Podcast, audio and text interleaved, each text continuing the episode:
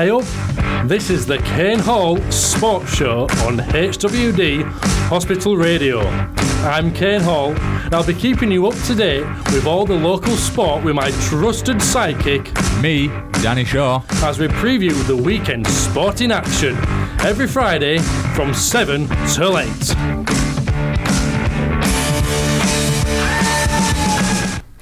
Hey up indeed, hey up indeed.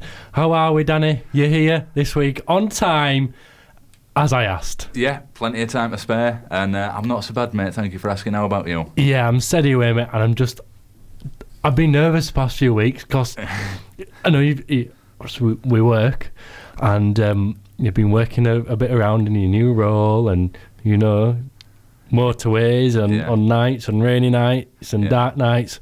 It does get a bit scary when you tell me and you ring me up at 6:15, I'm on A1. Oh, okay. Yeah, it's why last week I didn't even text you just to make you worry a little bit more. Yeah, it really does get nerve-wracking, but thank you for being here on time. It's the Kane Hall Sports Show. The Kane Hall Sports Show with Kane and Danny. It's not all balls. It's not all balls, no it's not, but we're going to start with the football results from last weekend. Leeds United, they beat Blackburn 2-1 at home. Huddersfield Town lost 3-1 away at Preston. Shrewsbury and Bradford City drew 1-1 at Shrewsbury. Brighouse Town lost 4-2 to Kendal Town, which I might touch on that with one of the guesses that we've had on recently. Sedge had two games. One at the weekend, they lost to Grimsby at home, but during the week, I think it was Tuesday, they beat Hansworth away. But Danny, Sedge were 3-0 down at half time and managed to win 4-3. Bradford also had a fixture during the week. They played Rochdale at home in the EFL Trophy and they lost 2-1. Right, I don't really have much to review from last week, but if you indulge me, I'm going to go back to WWE. I didn't think we were going to bring this up again so soon, but they were in the UK this past week. Yeah. So there was SmackDown on the Friday night on the 8th. Tyson Fury was in the ring again. He thanked Braun Strowman for the match, which seemed a bit weird.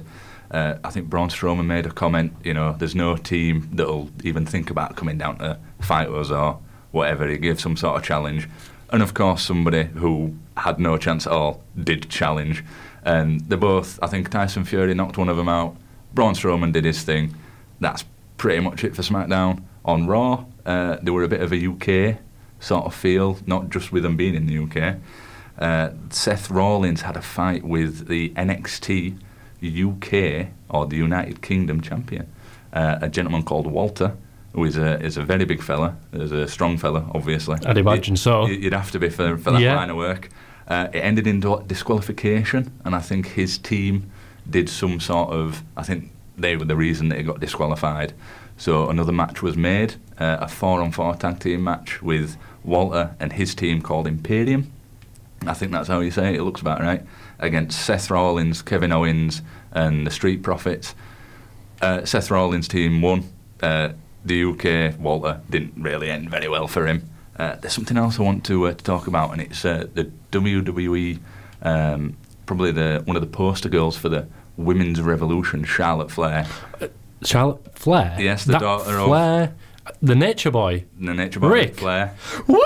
Yes, Rick! I had a feeling you were going to do that, I really did. My favourite wrestler. I just love that noise, it's great. I know, it's brilliant how he does it. And he does it so consistently as well.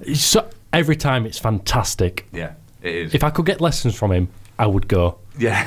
To be fair, Charlotte's not too bad at it herself, so she might. And if she's a looker, I'll definitely take some lessons off her too. Oh dear. Anyway, she did an interview over the weekend. Okay. Where she was speaking about her recent title reigns. So she's had 3 title reigns this year, but in total they were only for 17 days. Mm. So that looks quite bad. She's got 10 titles overall. And people have been giving her a bit of stick for it, which seems a bit unwarranted.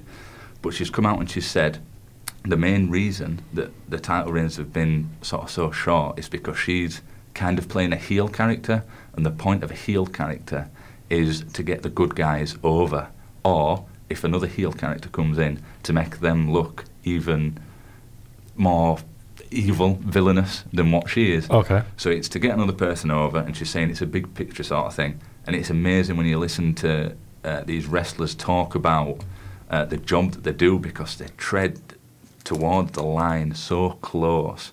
They'll talk very honestly, but they won't shatter the illusion that the WWE has. And this whole interview took place on TalkSport, so quite a reputable... TalkSport? Oh yeah, TalkSport, the radio station. TalkSport? You must have heard about TalkSport. What do they do? Well, they converse with athletes, or about athletes and their chosen activity, so essentially talk about sport. What an original name that is then. Oh yeah, the man in front of me, firing shots at a nationally recognised radio station about being unimaginative, Kane Hall of the Kane Hall Sports Show. Yeah. Yeah. Anyway, that's it for the WWE. Over to the rugby league. Great Britain lost again to New Zealand, this time by a bigger margin. It was 32-8. And in the women's, England Lions beat Papua New Guinea 24-10. The Kane Hall Sports Show on HWD Hospital Radio. Helen, what a fantastic question you have put onto the chat box. I love this. Danny hasn't seen it yet, so I'm going to read it out to him and everybody else. But this is brilliant. This is what chat box is for. And Helen, thank you so much for this question. Kane, what do you think about the media and the negative views of the England squad and the tournament that's occurring? Why can't they leave England to play the game without interfering? How have they played in the past with negative views? I don't know. Let's get behind them. I know they had a reasonable win against Montenegro, which was last night. It was 7-0. So we're going to go on to that. But Helen's also mentioned that as for the Stoke prediction, don't know whether she should take me off her Christmas list. Helen, I'd love her Christmas card off you. And she says, hello, Danny. Oh, hello, Helen. So that's where Andy is. I'm sure Andy's listening somewhere. Helen, fantastic question. Thank you for that. In my eyes, I think that the media are England's international football team's worst enemy. And I think this is because of football in terms of how it's related to everybody, in terms of the money, in terms of the people, in terms of what it's branded as, and in terms of the business. If you're not a footballer or not a footballing fan, you're jealous, I would say, of a footballer in terms of what they get paid, in terms of their lifestyle, which is understandable. I mean, everyone is. I'm massively jealous of any footballer who gets to play professionally and gets paid for it. That's fantastic. And there's always the argument about, well, doctors save lives, soldiers look after his country, all this stuff. 100% agree. It really should be the other way around, the way these people get paid.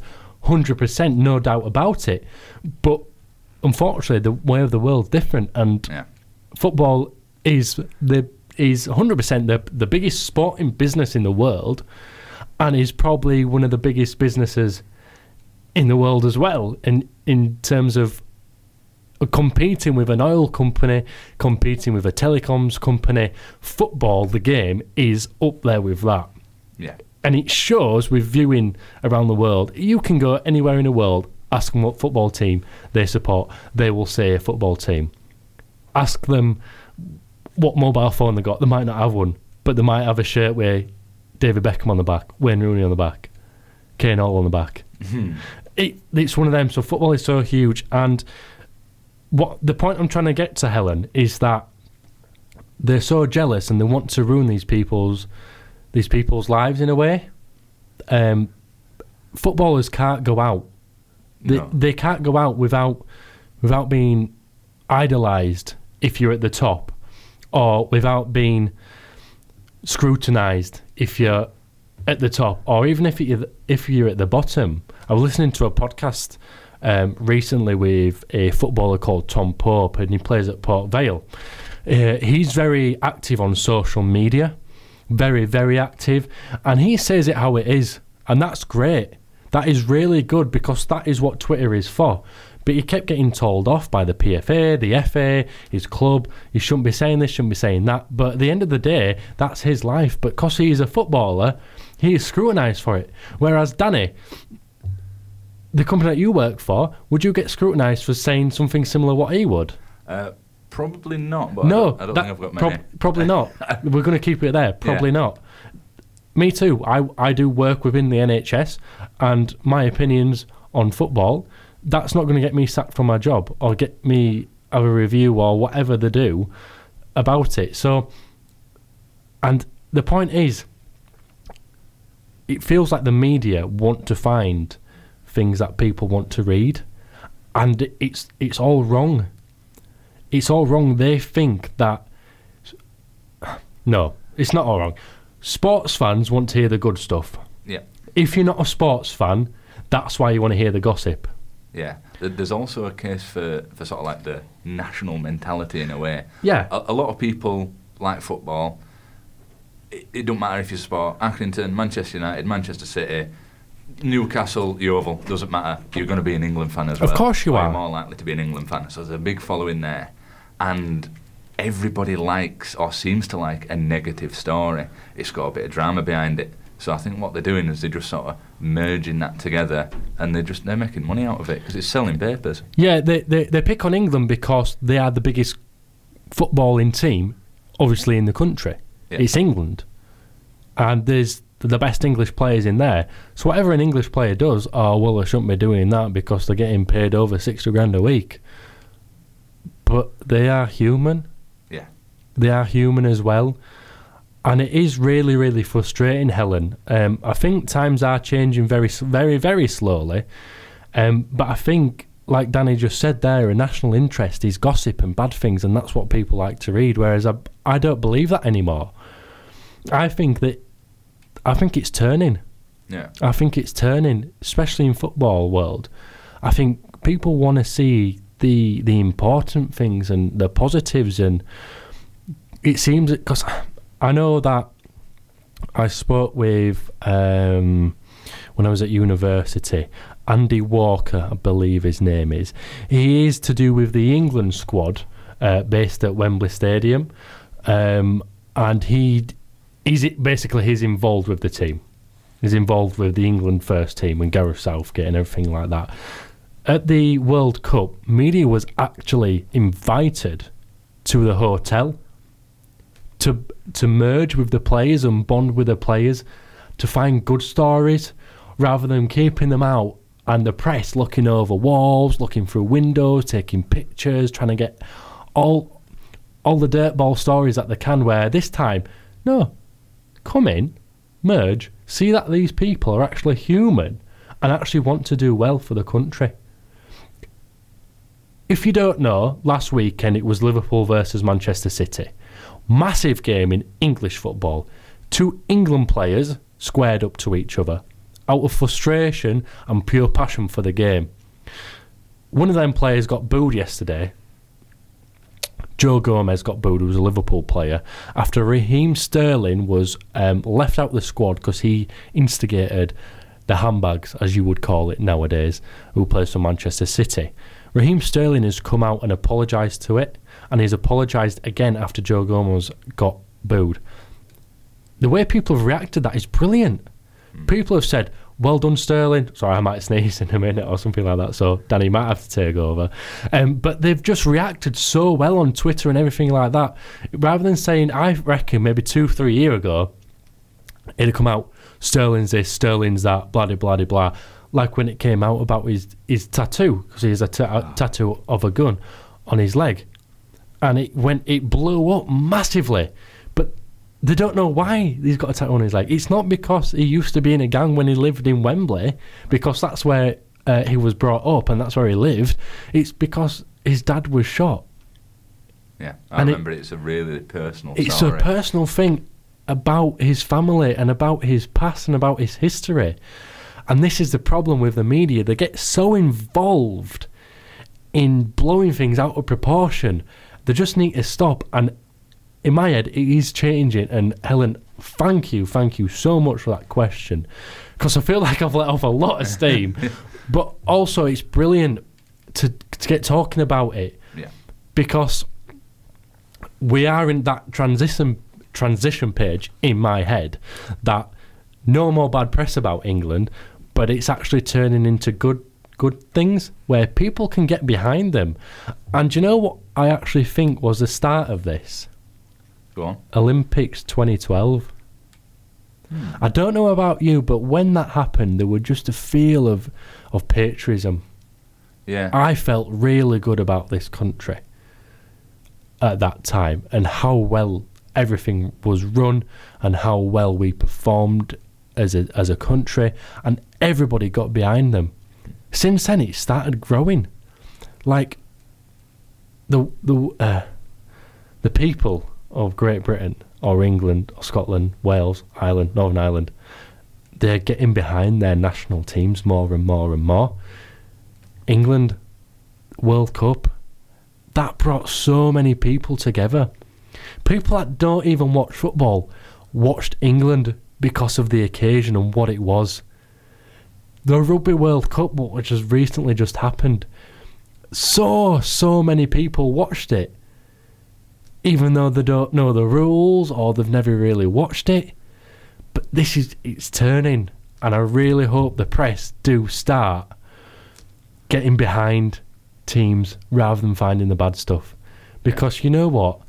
I don't care if Raheem Sterling's on 250 grand a week and at the weekend has gone out for a beer with his mates. I don't care. No. What I care about is that he is a role model and that he is a good player for England. That is all I care about. And that's what the press need to care about. That's what they need to look at, because that is the most important thing going forward for the England national team. Any thoughts, Danny?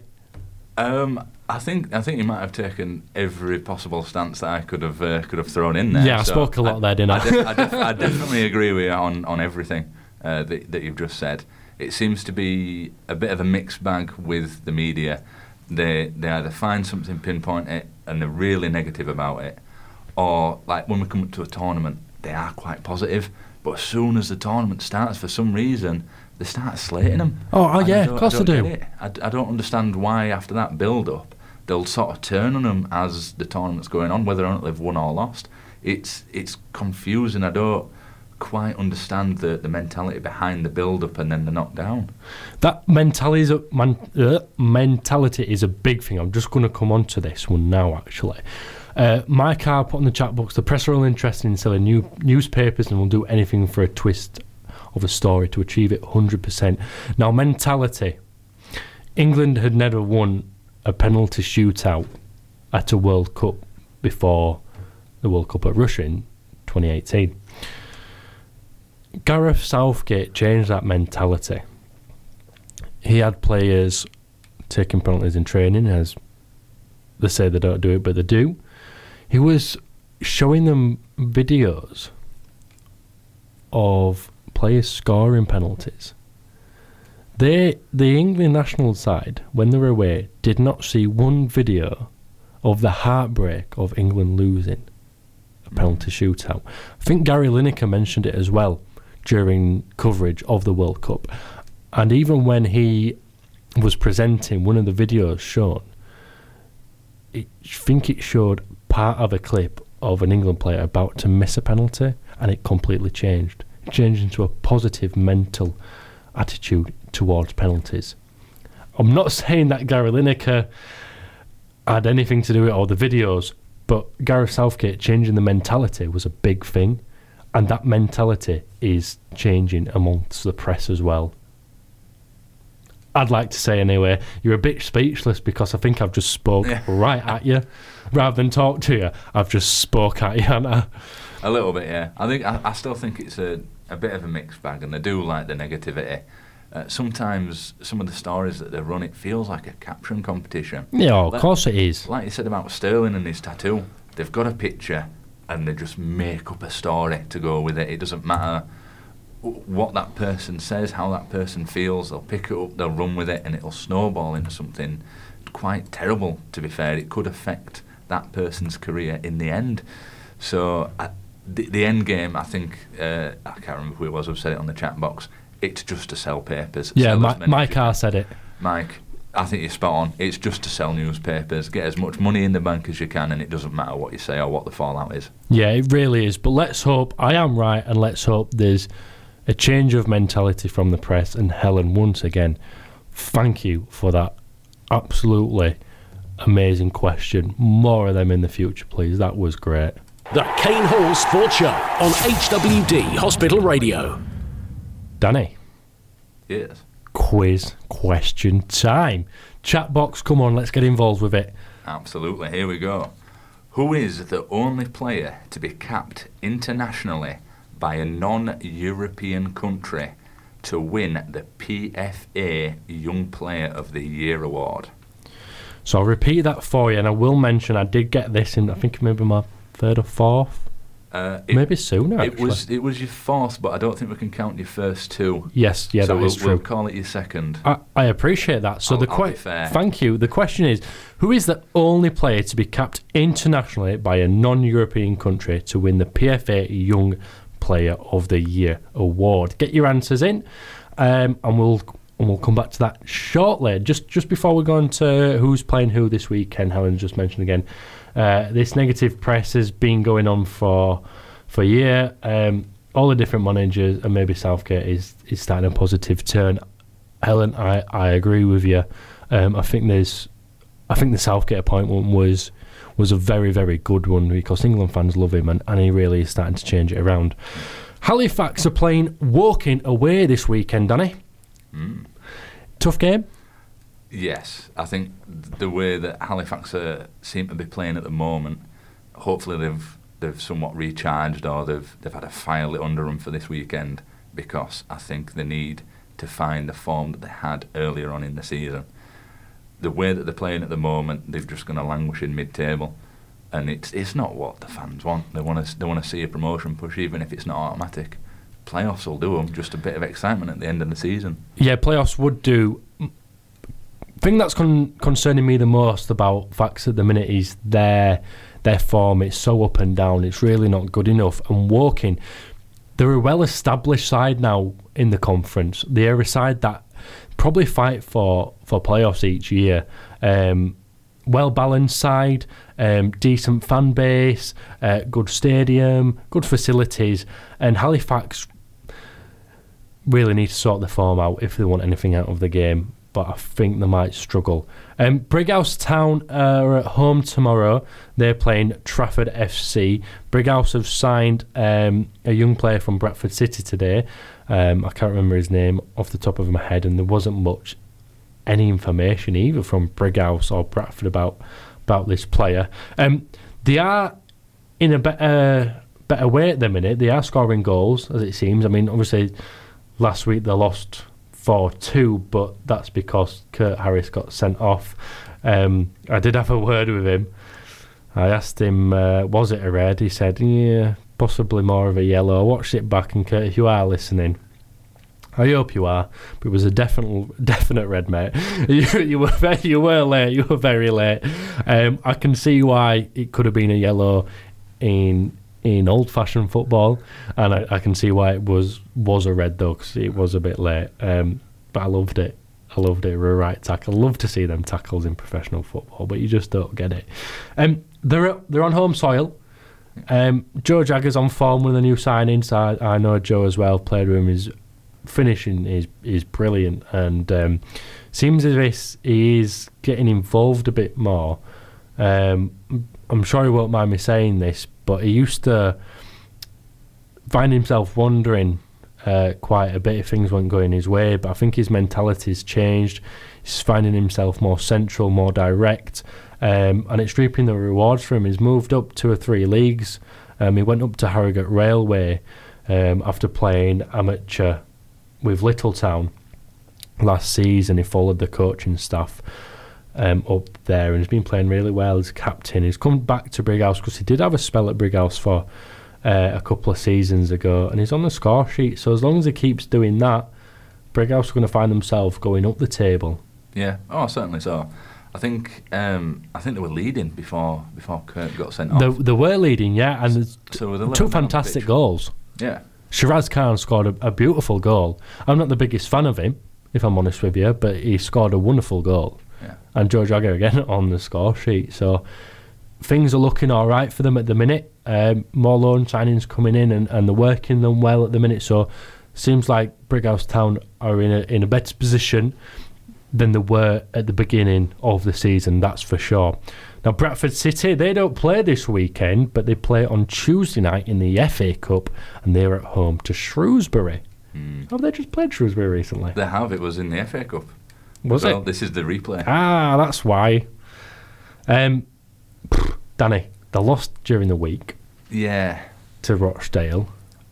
Yeah. I think the original game where they drew 1-1 at Shrewsbury, I think that kind of for Bradford was either win it in 90 minutes or lose it in 90 minutes, because I want to concentrate on the league, surely. Yeah, that's what you'd expect, but I mean, obviously it didn't happen that way. But do Bradford want to have an FA Cup run as well as their promotion push? Maybe so, because there is a tie between momentum, isn't there, between the cups and the leagues. But I think with them being in the EFL Cup now as well, with the loss against Rochdale on Tuesday, I'm wondering if it's becoming a bit too congested for them to be able to focus on the league. That's always a worry. It's a worry for any team in any league, really, that might happen. But I think Bradford, their main focus this season, it might be nice to have a cup run, but it's to get back up into League One, because they do belong there, really. Yeah, that was the main thing, and you know, the game against Shrewsbury last time was pretty even, you could say. Mm. So, are we expecting another even game? Don't forget the time when Bradford did play Shrewsbury last time. The pitches were soggy; they were awful. Mm. And yeah, okay, they're still going to be pretty awful now, but I'd say the rain's held off a little bit this week compared to what it did the week or so ago. Yeah. So. And Bradford are going to play on the home pitch, which, unfortunately for Shrewsbury, or you could say fortunately for Shrewsbury, is going to be a better pitch than their own. Yeah. So due to the facilities and the stadium and what we've spoke about plenty of times on here. So are Bradford going to go and win this game? I'm not sure, because it all depends as well on the sort of team that they'll look to put out. Do they want to rest anyone? Do they want to go for broke and actually go for that cup run? I can't really say. I know we're going to. I think we've got it in our little. Oh, game, haven't we? Yeah. We'll come on to that. Yeah, so I'm not sure what I'm going to put down for that, but I'm not sure where to stand on that one. No. So I won't ask you then. I won't ask you if they're going to go out and win if you were in that position. So we'll save that for the game. Sedge have two games. They play Staveley MW, which I believe is Miners Welfare, and they play that at home tomorrow. There will be a pitch inspection, as always. Yeah. So I did see a tweet actually about Sedge coming out and saying the rain just carried on. Yeah. But you know, these sort of things happen, and on a pitch like that, it's not the greatest pitch. It seems to be, yeah, it's just a soggy one, but. Again, free scoring, Sedge. Yeah. Free scoring. Okay, yeah, they lost at the weekend, but during the week to come back from 3-0 down and win 4-3, that's really good. Yeah, that's incredible. It's the kind of story that you want to hear about, even if it's not your team. To turn 3-goal at half time to 4-3 at full times, that's amazing. It doesn't happen, does it? It doesn't happen often. No, it doesn't. No, unless you call Liverpool. Yeah. They have, actually. But in terms of that, I mean, it was Joe Walton's been getting on the score sheet again, who is he's in that team week in, week out, as long as he's there. He's a really good player. But during the week against Hansworth, it was Emile Sinclair, the legend of Emile. He was on the score sheet, he started it off, and sometimes you need that experience in them games that can just spur you on. And is that a mixture of having, or is it, Danny, is it having an experienced side to come back into that, or do you need some youthfulness to spur that flair on? I don't think you can have either, I think, really. A bit of both definitely helps. You want the energy, even if you're at a loss, the go for broke sort of energy attitude, probably more found in your youngsters, and your experience, they've probably been there before. Yeah, I mean, we could say with youngsters, if they've got no fear, so whatever happens. If they shoot, they miss, they're not bothered. Yeah. That's just the way their attitudes are as a young footballer coming up, because you have so much confidence, you feel like you can do whatever. It's not until you get to about, in most cases, 28 plus, that you actually start to think about your football a little bit more rather than just doing what you're doing. Mike has mentioned George Weir. Mike, I don't know if you listened last week, but we've got a new rule for this, for his quiz question, sorry. You've got three answers. You can have three answers, so we'll take that one as your first one, so you're more than welcome to have two more. Helen, I was asked about the football offside rule. I told an individual to Google search it. Could you explain the rule? Oh, Helen, I'm going to have to build myself up for that. We'll come back to it. I'll build myself up, because Sedge are also playing at home again during the week, and they are playing Goal in the NCEL League Cup on Wednesday. Winnable? Yes. I would think so. Yeah. It's a good game. Sedge are at the top of their league, in the top three, the free scoring goals. I'd like to think that any team that they play at the minute this season, that every game is winnable. Yeah. I wouldn't have expected them to lose to Grimsby, to be fair. I wouldn't, but... No. Sometimes when you are scoring so many goals, you do get complacent and you do concede a lot. Sometimes in non-league, when you've got a free scoring team, it's all about who scores the most goals. Mm. And unfortunately against Grimsby, it was Grimsby that scored the most goals. But then against Hansworth, it was Liverpool who scored the most goals. So that's one of them. We are going to touch back on England again. They play Kosovo. And what I like so much about this fixture is how Kosovo are so grateful for England. Do you know the background behind it, Danny? Not 100% sure. I don't know where you're going, sorry. So, Kosovo are now an independent country. Maybe 15, 20 years ago, they weren't. And it was British soldiers. You almost had me doing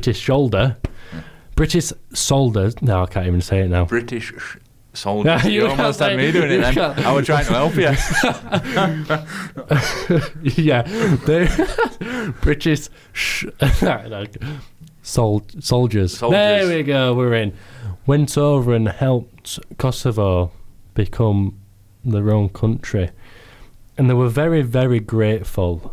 And I've seen on social media this week banners from the Kosovo people saying thank you to England. Oh. Thank you for this opportunity. 20 years ago, you came over to help us. 20 years on, now we can play with you. Yeah, well, that's brilliant. In an international fixture. What a touching story. After England have played the 1,000th game, the 1,001 game is against a team that are so grateful for the country of England that they're honoured to be playing against them in a tournament. Absolutely brilliant. Now, we've touched on why it's an important game and why I'm so happy to talk about the game. 7-0 England won last night. Kosovo going to have a chance? I think so. I think they played quite well when they played against us in Southampton, and I don't see why not. I think they're going to be up for it. I can't remember it. Do they still have a chance of qualifying? I believe. No, Kosovo can't qualify now, unfortunately. Czech Republic qualified out of the England group. Ah, right, okay. So I think Southgate will play a non-experienced side. Yeah. Just to give them the experience, if I'm honest with you. So that'll be really interesting. It will be a good game, and obviously there will be a Huddersfield Town player playing. There will indeed, yeah. Flo Hajdani, who is... I'm his biggest fan. Yeah, no, I'm not. But it's good that we can still relate an England fixture with Huddersfield, yeah. which is excellent for the local community. Helen, right, offside rule. So, the line of defence. Whoever is the last man in their own half is the last man of their defence. Now, the line of defence is the closest part of their body that they can use in football to their goal. So if they are side on, facing a touchline, and their left shoulder... I'd say that again, I can't get my word out. Their left shoulder... There we go, we got it. The left shoulder is facing their own goal. That will be their last line of defence. Now, the attacking player is next to them and they're going towards that left shoulder, but they are in front of the player's left shoulder. So you're imagine, so Helen, you're the striker and you're facing the defender's goal. I'm the defender. You're standing in front of them. So you're onside. At the minute you're onside. If that ball gets played to you, that's fine, you're offside. Now, if you move forward to make a run and any part of your body that can be used in football passes that left shoulder and the ball is passed to you, on that stroke of that pass, when that player has touched that ball to pass to you, if you're shoulder has gone past the defender's left shoulder, because you can use your upper body, you can't use your arm, but you can use your shoulder. If that is now past it, you are classed as offside. I hope that helps. I don't know the full rule book, but I think that's pretty good explanation, Danny. I must admit, I'm interested why you went with shoulder. It's just, I'm looking at you face on, and I just looked at your shoulder. My shoulder. Oh. And I think it's because I couldn't say solder. Isn't it? Shoulder. You tried to say soldier. That's it. But you said shoulder. I think just because I couldn't say it, that was the main thing, and I wanted to redeem myself. Right. I'm going to ask the quiz question again quickly, and then we're going to do something, and then we'll do the answer. So, quiz question. Who was the only player to be capped internationally by a non-European country to win the PFA Young Player of the Award year? You've got a couple of minutes to get your answers in. We've only got Mike so far, which is George Weyer. Mike, you're still allowed two more answers. Anybody else, get your answers in. So, Danny, it's now time for... Get ready for this. The Kane Hall Sports Show on HWD Hospital Radio with Danny Shaw, sponsored by Helen Moore's game. Brilliant. I like it. I can't wait for next week's name. Can't wait for next week's either. I don't know how you're going to add to that one. Neither do I, but I'm going to try. I might get Simon involved. I might get him involved with it. So we will start with Leeds versus Blackburn. You went for 3-0, I went for 2-1, and it was 2-1. Oh, so I took 30 points for that one. You took 10 for the win. Ah, well, at least I got 10. Preston versus Huddersfield. You went for the draw, I went for the Preston. Yeah, win. you were traiting, weren't you? I was a little bit. I don't like to bet against us West Yorkshire sides, but I kind of had to on this one. I were right. I didn't get the score right, so I only got 10 points. Yeah, but it's 10 points, isn't it? It's not bad. 10 points more. I believe we both went... We both went for Bradford, and it were a draw, so no points for either of us. Barnsley versus Stoke. I could see why Helen was unimpressed with you. Yes, we can see that. You did go for Stoke, and Stoke did win. You got 10 points for that. Yes, I needed them 10. Kendall versus Brighouse. We both went for Brighouse. Brighouse didn't win, so no points. Liversidge versus Grimsby. I think we both went for Liversidge. We went for the same score. Liversidge didn't win. I'm going to go back to the Brighouse one. I'm blaming Kurt for that. That's his fault. I'm going to ring him up after this. I would certainly blame Kurt. They were winning 2-1 before he got sent off. Yeah, exactly. His fault. I'm going to blame him. It's all Kurt Harris. Fault. Full named him. Right. Twitter @KurtHarris. And the last game, Hansworth versus Sedge. Again, we both went for a Sedge win. They did win. You went 1-0 and they won 4-3, so you got 15 points for that. Yes, I needed that. And I got 10 points for saying that they would win. Yeah. Overall, you got 35 points. I got 50 points. Oh, no. So I gained a bit more of a lead. I can't believe it. You're on 300 overall, and I'm on 335. Oh, that's so bad. So we will. I really need a good week. You do need a good week. I really do. But it happens. I think one week I got 45 points on you, so it can swing back that way so quickly. Yeah, it can. The first game, Walking versus Halifax. 2-0 Walking. 2-0 to Walking. Yeah. I'm going to go for a draw. I'm going to go for a 1-1. Oh, interesting. Little fence sitter there. Brighouse versus Trafford. 2-0 Brighouse. 2-0 Brighouse. 2-0. And then I might just go 2-0, 2-0, 2-0. I was thinking that. Brighouse. I think they're going to win. I'm going to go for 3-1. 3-1. Interesting. Mike has commented, Kane is a former local league referee. That was a good effort on the offside rule. Yes. Thank you, Mike. Nice bit of approval there. Thank you. Liversidge versus Staveley. 4-1 Liversidge. 4-1, going for a big score. I think I might do the same. Oh, you're going to copy? No, I'm not the same. I mean, I don't mind it. A big score. Oh, I'm going to go for Liversidge to score a lot of goals. I'm going to go for 5.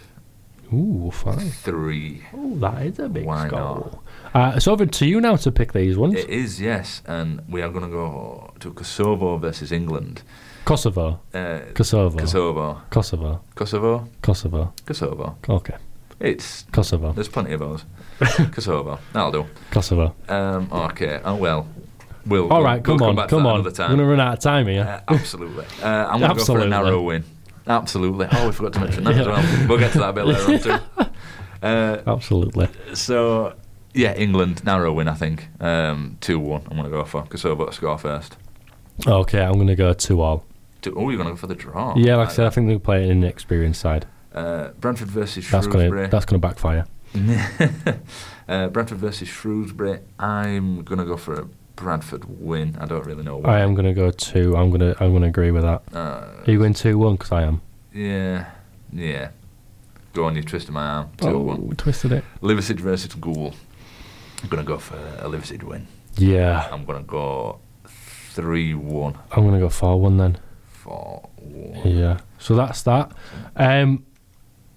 Andy has put Messi, Weah or Fat Ronaldo. Okay. So that would be the Brazilian Ronaldo. Yes, I'd imagine so, because we know that Cristiano Ronaldo is definitely not fat if you look at his pictures on Google Images. Not that I'd do that, just saying, but he's out there. Took a turn. Yeah. David S. is coming in. Evening all, I took Helen's advice and Googled the offside rule after nearly 62 years. I can say that I almost get it now. The answer for the quiz question, Danny, do you wanna say it? Yeah, certainly. The PFA Young Player of the Year that is capped internationally by a non-European country is Harry Kewell. Harry Kewell, and I got it in my second go. Danny, am I right in saying that Mike R and Andy have got these wrong with George Weah, Messi and Fat Ronaldo because the PFA is only in England? I think it's only England. I do believe so, yeah. Come on, gents, you should have known. But it was Harry Kewell. I got that in my second guess. Hold on. If you're going to out them for that, I think I should out it for you as well, because your first two guesses, you didn't know that either. For we could do, but we're going to move on. The Kane Hall Sports Show on HWD Hospital Radio. Danny, over to the F1. Right. This weekend we have the Brazilian Grand Prix. Hamilton races as the driver's champion, Mercedes as constructor's champion. The boss isn't even turning up Toto Wolff has got business in Europe, so he's not gone over, but he will be working remotely from wherever he is. I think this is his first race he's ever missed since he joined in 2013. The only thing that there's really left to sort out is wins and places, really. So if you want to get on that podium, now's your chance. For the Drivers' Championship, there's a third place to fight for between Leclerc, Vettel and Verstappen, the two Ferrari drivers and a Red Bull. Then there's sixth place to fight for. Albon is currently in sixth place, and he is in front of Carlos Sainz and Pierre Gasly. Pierre Gasly, who was the Red Bull driver at the beginning of the season, but Albon took that place and he has overtaken him, so he's got a few more races to make sure he stays in front of him. The race takes place this Sunday at 5 p.m, and Leclerc faces a 10-place grid penalty for changing his engine, although he will be able to run the engine that they're going to use for 2020, so it's a good place for them to test going forward to the 2020 season. Other things that are sort of happening, there's a lot of confirmations or rumours going about of drivers, where they're going to go, where they're going to be. One in particular, which is somewhat upsetting, is Nico Hülkenberg.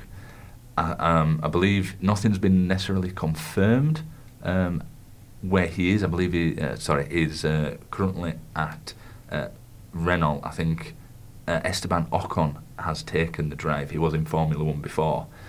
Hülkenberg is now left without a drive.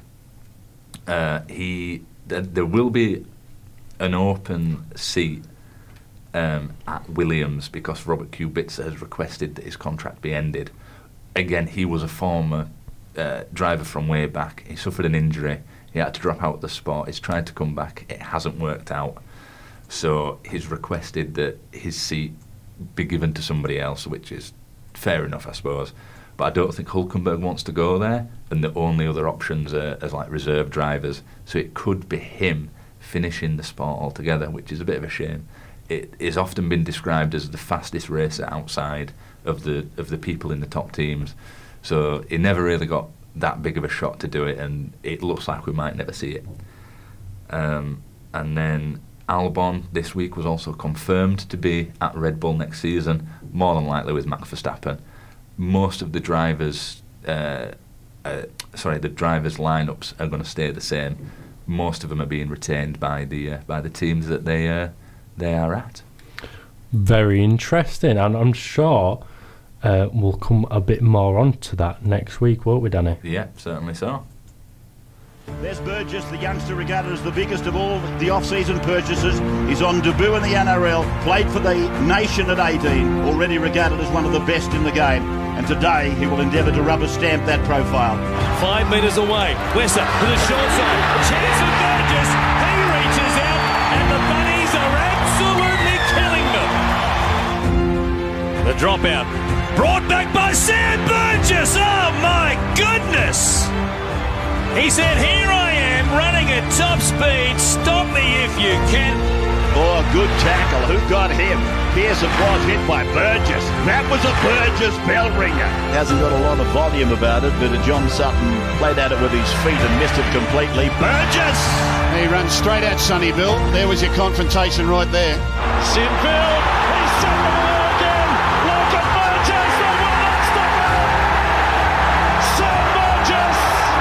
And here's the kickoff. We're underway.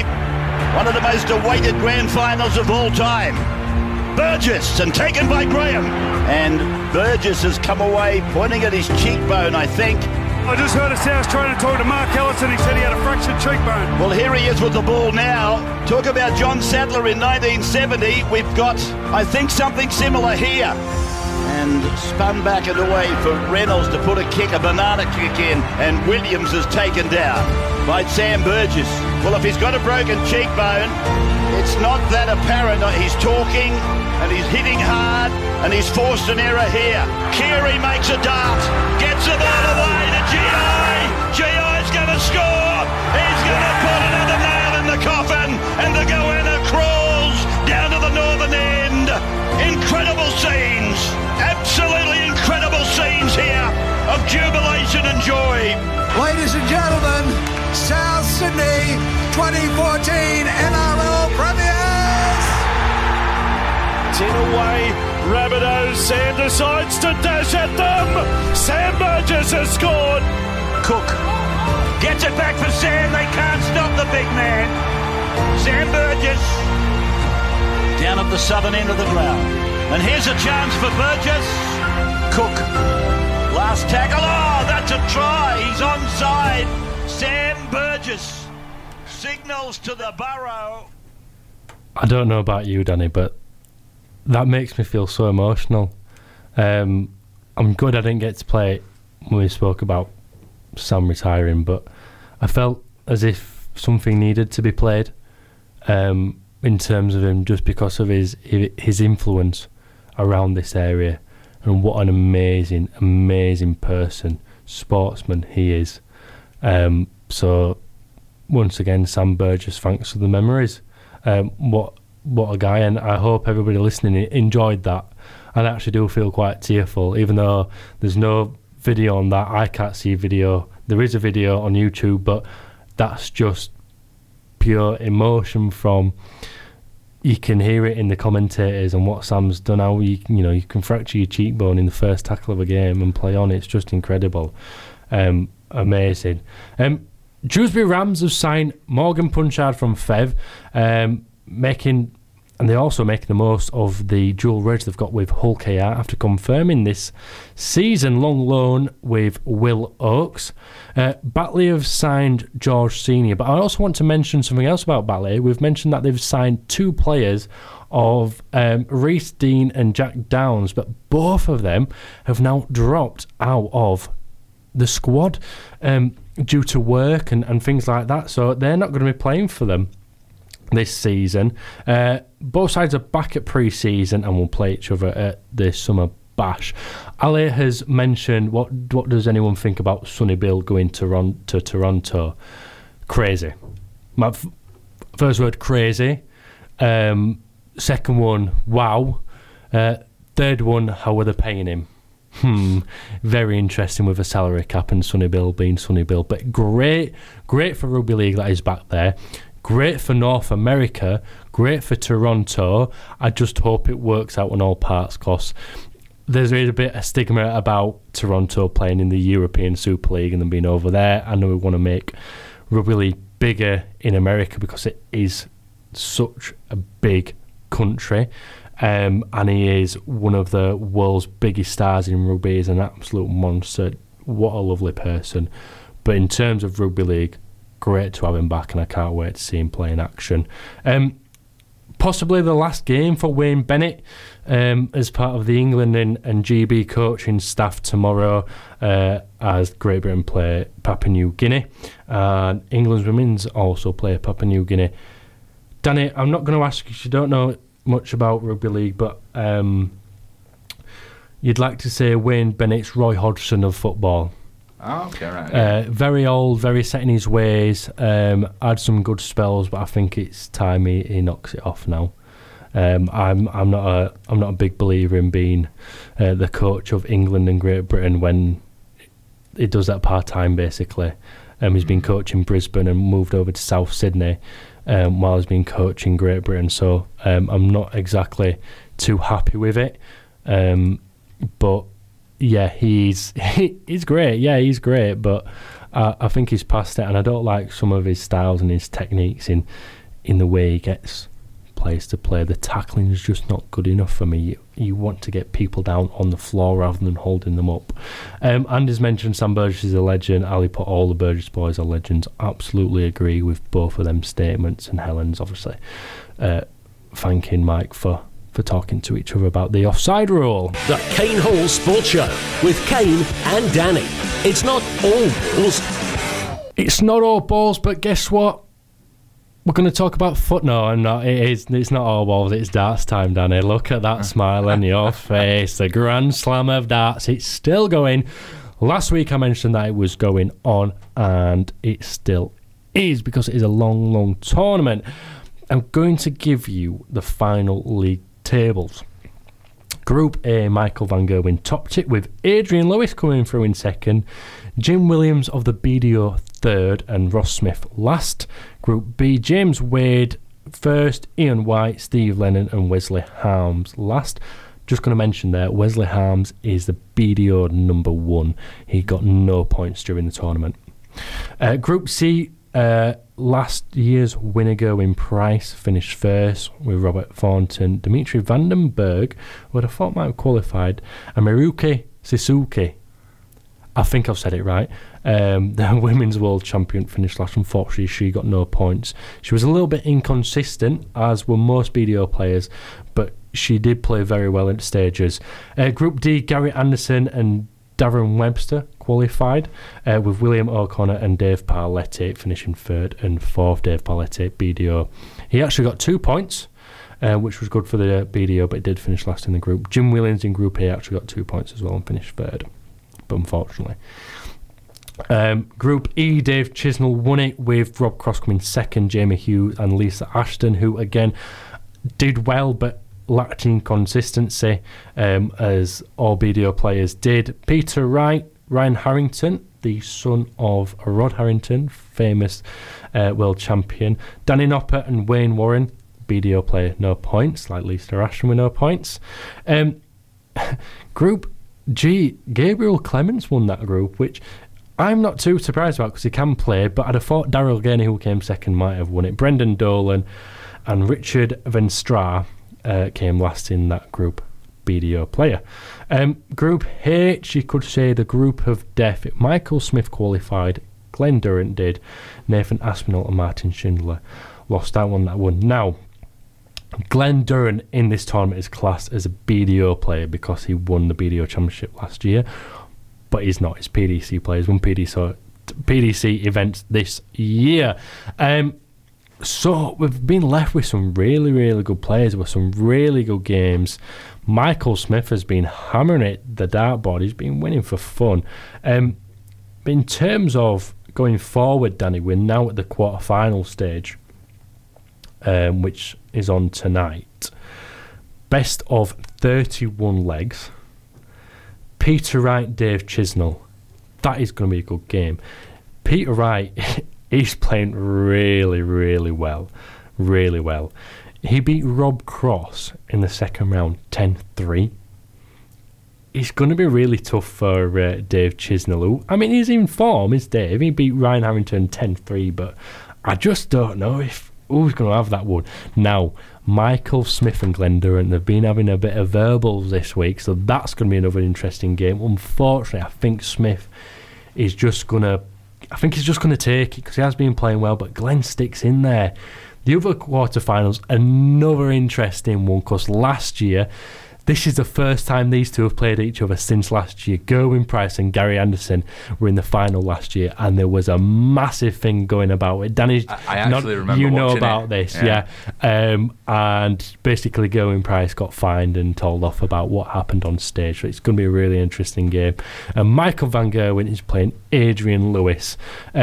Lewis has had a really good tournament. He's trying to find some form again. He wants to get himself in the top 16, top 10. I don't think he can do it against Michael. I can't pick a winner. Maybe MVG. Do you want to pick a winner? I'm going to go for Gary Anderson. Gary Anderson. Interesting one, that. Some really good games. Keep an eye out for Michael Smith, Glenn Durant, and Gerwyn Price, Gary Anderson. Danny, that's pretty much it, mate. That's a lot. I hope you've enjoyed it, everybody listening. Whoever's been on the chat box and going on there, thank you for getting involved. This has been the Kane Hall Show. Say they. The home of more music variety. Across Dewsbury and District Hospital and online. This is HWD Hospital Radio. HWD Hospital.